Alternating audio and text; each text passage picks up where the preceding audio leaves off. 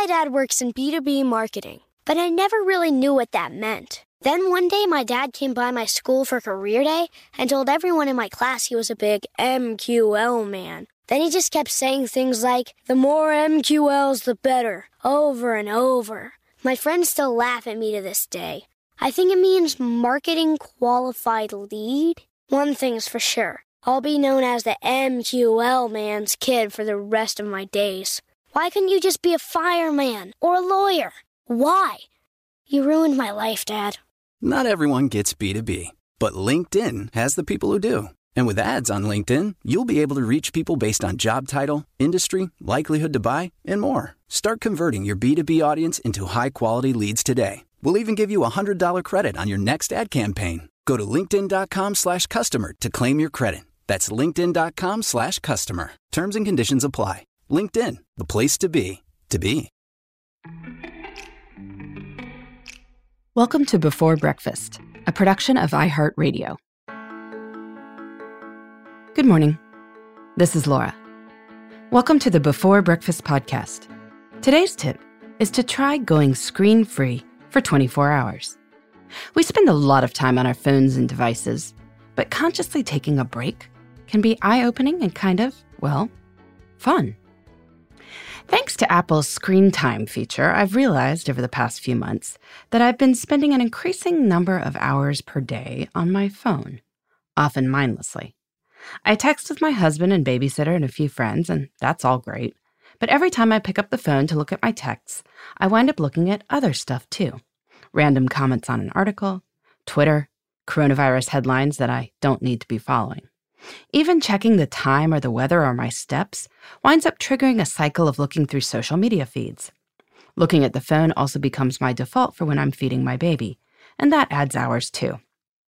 The baby feeding time is what it is, but the rest of the time is harder to justify. It doesn't work to ignore the phone, so instead, I've been trying to leave my phone elsewhere for periods of time when it's okay. For instance, when I went for a walk recently with my parents and my kids, I couldn't really imagine that anyone else would desperately need to reach me. So I left the phone. On a recent beach vacation, I would leave the phone at the house when I was with my family on the sand. I couldn't pick up the phone in a moment of boredom, and so I looked at the waves, and it felt more relaxing. Of course, the phone is incredibly useful, as is my laptop. But given that we're all going places less frequently these days, this might be a great time to try not using it for a while. What would happen if you park the phone somewhere in your house and go screen free for a few hours, or even a full day? Today's challenge is to give it a try, maybe over this weekend. Maybe take a quick look in the morning to deal with anything, then turn the phone off or put it somewhere to charge. Don't turn on your work laptop. Tell anyone who often reaches you by phone that you'll be off for a bit, just so they're not concerned. Then, see how it goes. There are definitely moments of boredom, but when there's no easy way out, you figure out something else to do. I stare at the sky more, and it's hard to tell yourself that you have no time when you're staring at the clouds. Truth is, though, just about any time I'm reading headlines and feeling like I don't have time, I could have been looking at the clouds. I always had the time. I generally just try to go screen free for a few hours, which I think is better than nothing. You can check in midday if you'd like to, or go to the evening and then check in. If you're brave, 24 hours is definitely doable over a weekend as long as you're not trying to coordinate complicated plans. Plenty of people already tune out for religious reasons, and they seem to do just fine. I know some people take occasional week long, completely off screen vacations, but that's never been practical for me since I'm often texting to coordinate with family members. But this doesn't have to be all or nothing. Just try being off for a bit and see what happens.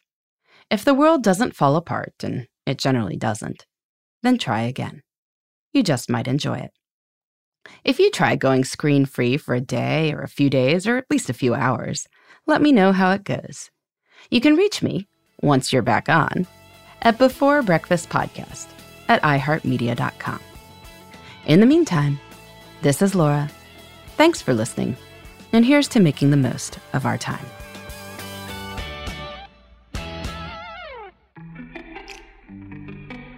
Hey, everybody.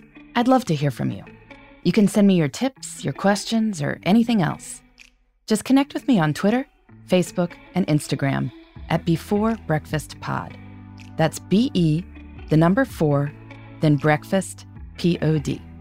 You can also shoot me an email at beforebreakfastpodcast at iheartmedia.com. That before breakfast is spelled out with all the letters. Thanks so much. I look forward to staying in touch.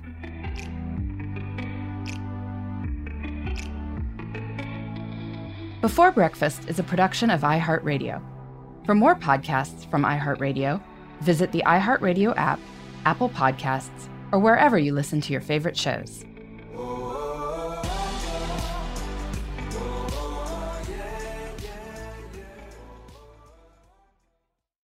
Hey, listeners. I know you love mornings.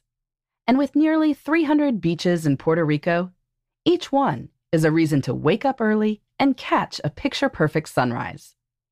Puerto Rico has nearly 300 miles of coastline, and the island's diverse geography offers everything from secluded coves with white sand and crystalline water to stunning black sand beaches and beaches perfect for water sports no passport required for U.S. citizens and permanent residents. Learn more and plan your trip at discoverpuertorico.com.